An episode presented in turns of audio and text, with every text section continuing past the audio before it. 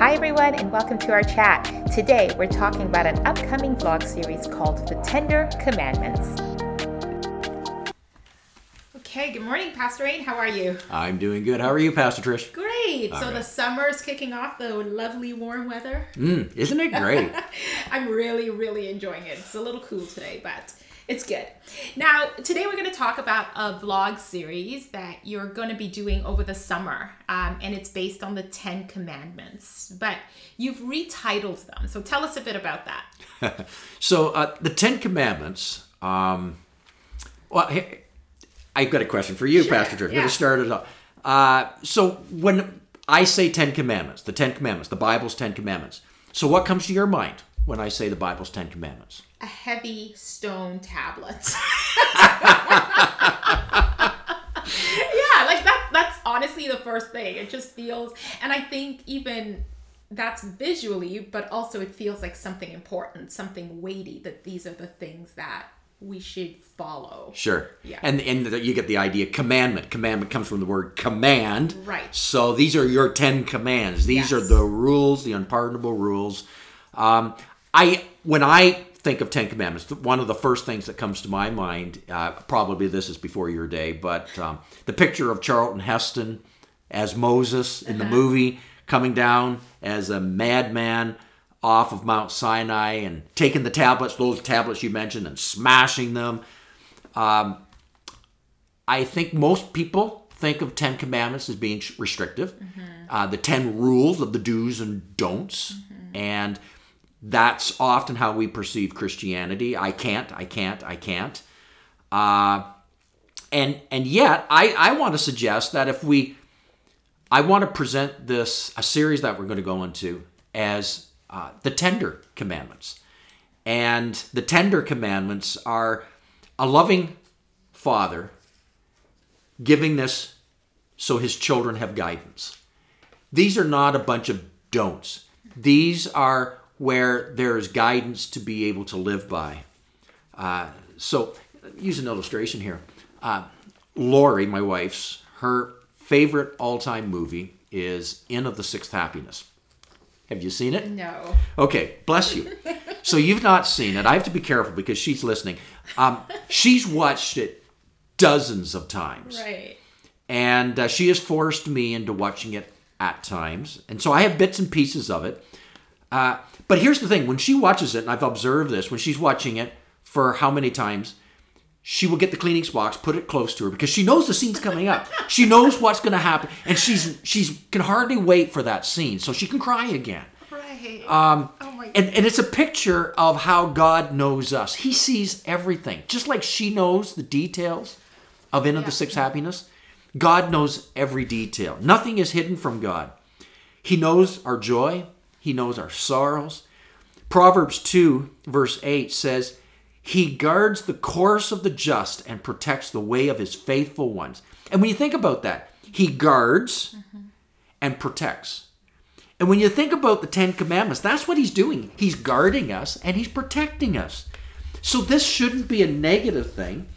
Uh, really, the Ten Commandments, uh, I, I like the phrase tender commandments. I um, we're, the Bible actually tells us to love them, not just endure them. And I think sometimes we endure them. I was um, reading Psalms nineteen, and it says in verse seven, "The instructions of the Lord are perfect. It revives the soul. The decrees of the Lord are trustworthy, making wise the simple. The commandments of the Lord are right." Note this, "bringing joy to the heart. The commands of the Lord are clear, giving insight for a living. Reverence for the Lord is pure, lasting forever." Here it is. "The laws of the Lord are true, each one is fair." And then it says, "They are more desirable than gold, even the finest gold, sweeter than honey, even honey dripping from the comb." The, the Bible describes God's laws as not restrictive, but as sweet, loving, and a blessing. And so I think there's a wrong perspective many times when we think of the Ten Commandments and we We just discard them. We think they're out of date. We think they're restrictive. We shouldn't give a lot of credence. We live in the New Testament times. I think that's really wrong. I think the Ten Commandments are timeless. Mm-hmm. And uh, so I want to talk about that. Nice. That's good. Um, and so I think you touched on this a bit, but um, society in general sort of believes that they're outdated or, you know, controlling, uh, to say it another way. So what are your thoughts on that? Yeah. Um, and, and I, I, here, let me use an illustration of a story. Um, a five-year-old boy uh, learning how to ride his bicycle. So take the training wheels off. Father helps him get out, and he's on the road, and he's but he's on a downhill to help him ride, so he doesn't have to work uphill. And he takes off, and he picks up speed, and he's like really rolling on those two wheels, and he falls off. Inevitably, it's going to happen. He goes out over the handlebars. He lands on his head, scoots along the asphalt several feet. I mean, that's horrible. Oh, I forgot to tell you, he was wearing a helmet. Okay. Now, he gets up, he's shaken, few scrapes and bruises. However, the helmet looks like it went through the war. Is the helmet restrictive? The answer is yes. Is the helmet harsh for the child? I don't know of any kids who want to wear the helmet. Yeah. But ask, is the helmet loved that day? Yeah. You can guarantee the father picks up that child, takes that scraped helmet, and kisses that helmet. That helmet saved the child. So the helmet's valuable. We value, the father values. Even the child's going to recognize, hey, that helmet, even though I hate it, it's restrictive. Mm-hmm. That helmet actually helped me. Mm-hmm. And so when we talk about why do we do the Ten Commandments, um, I think in our time, most people don't even know the Ten Commandments. Mm. Uh, I mean, I'm not going to ask you, Pastor Trish, mm-hmm. if you can list off all ten, because I'd probably have to scratch my head to get yeah. all ten right off the top. But, um, I mean, those listening, how many do you think you can list? Yeah. Uh, often we think of the Ten Commandments, we think, well, you know, the Ten Commandments, yeah, they're something about, yeah, I shouldn't steal, I shouldn't kill somebody, I shouldn't sleep with my neighbor's wife, I shouldn't chew tobacco, go to beach parties, whatever. Yeah. And we start to think all the things we shouldn't do. But I think there's a couple main reasons I want to do the Ten Commandments now.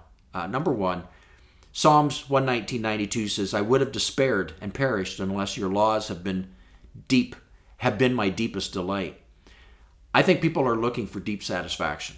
They're looking for something to be moored, anchored, and rooted in. Uh, there's got to be a foundation. Uh, if you were hiking, if you went to uh, Algonquin Park and you were hiking in the wilderness of Algonquin Park, probably the most necessary items are not your cell phone. Probably your laptop is not your necessary item. Probably, you know, um, any comfort foods are not your most necessary item. This is why I don't go camping. I guess why you don't go camping. Yeah, it's, it's stay. You need map. Yeah. You need a compass. Probably a map won't even do any good. You need survival things like a canteen, waterproof matches.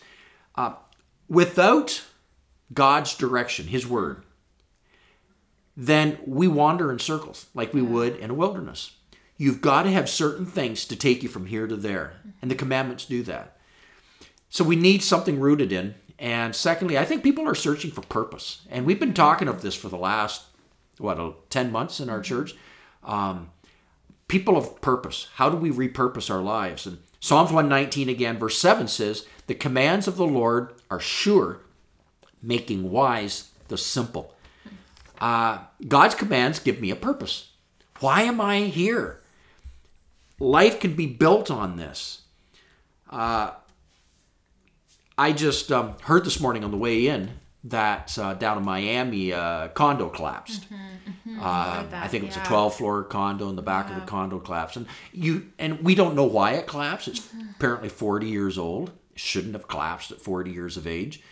But it's not uncommon for buildings that are older mm-hmm. to have problems that are undetectable by the visible eye mm-hmm. because termites can get into the wood and eat up the wood. And so the building looks great. The frame looks great. But inside, the structure's falling apart. And I really think that describes the foundation of our lives. God's Word is our foundation. And when we take that out, if we take out His basic fundamental purposes of our life, then lives will collapse. Yeah. There's nothing girding them up anymore. So um, I really do think that, uh, yeah, we need to talk about this now. It's timely now, because I think there we have as much wayless, waywardness right now than we've ever had. Yeah. And I think it's also good just coming out of sort of a time where people feel like so much has been taken away from them because yeah. they couldn't access all of the material things that they had. And so I really like that, you know, what you said about that these commandments, they give us that deep satisfaction. They anchor us into yeah. what is truly important. So, uh, Pastor Wayne, so what is your plan on sharing these tender commandments? Well, um, I I think that Jeremiah twenty-nine eleven, God says, I know the plans I have for you, plans to prosper you and not to harm you, to give you hope and a future. And of course, that was given at a time of great difficulty. And I think people are living in a time of uncertainty. There's the word, we hear it all the time.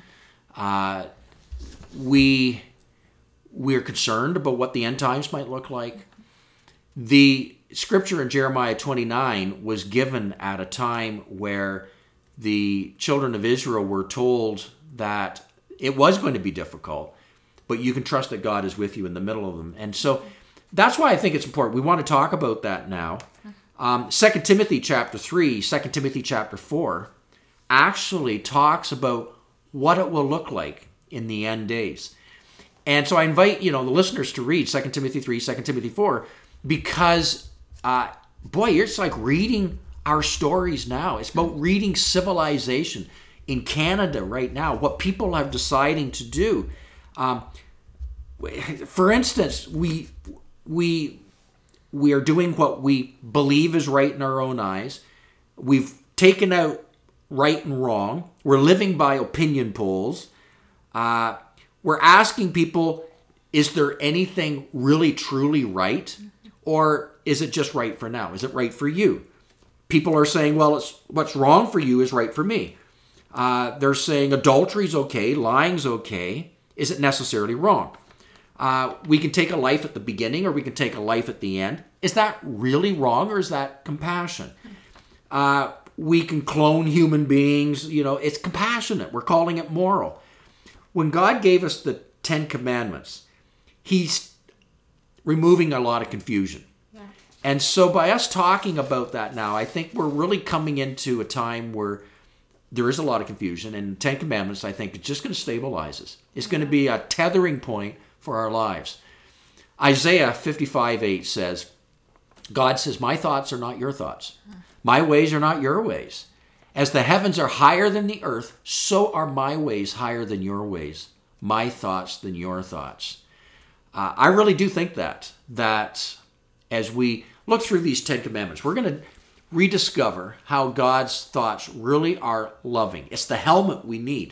It's the foundation that we got to be secured in. Mm-hmm. And by embracing it, we will realize these are not just rules. They're really coming from a heart of a God.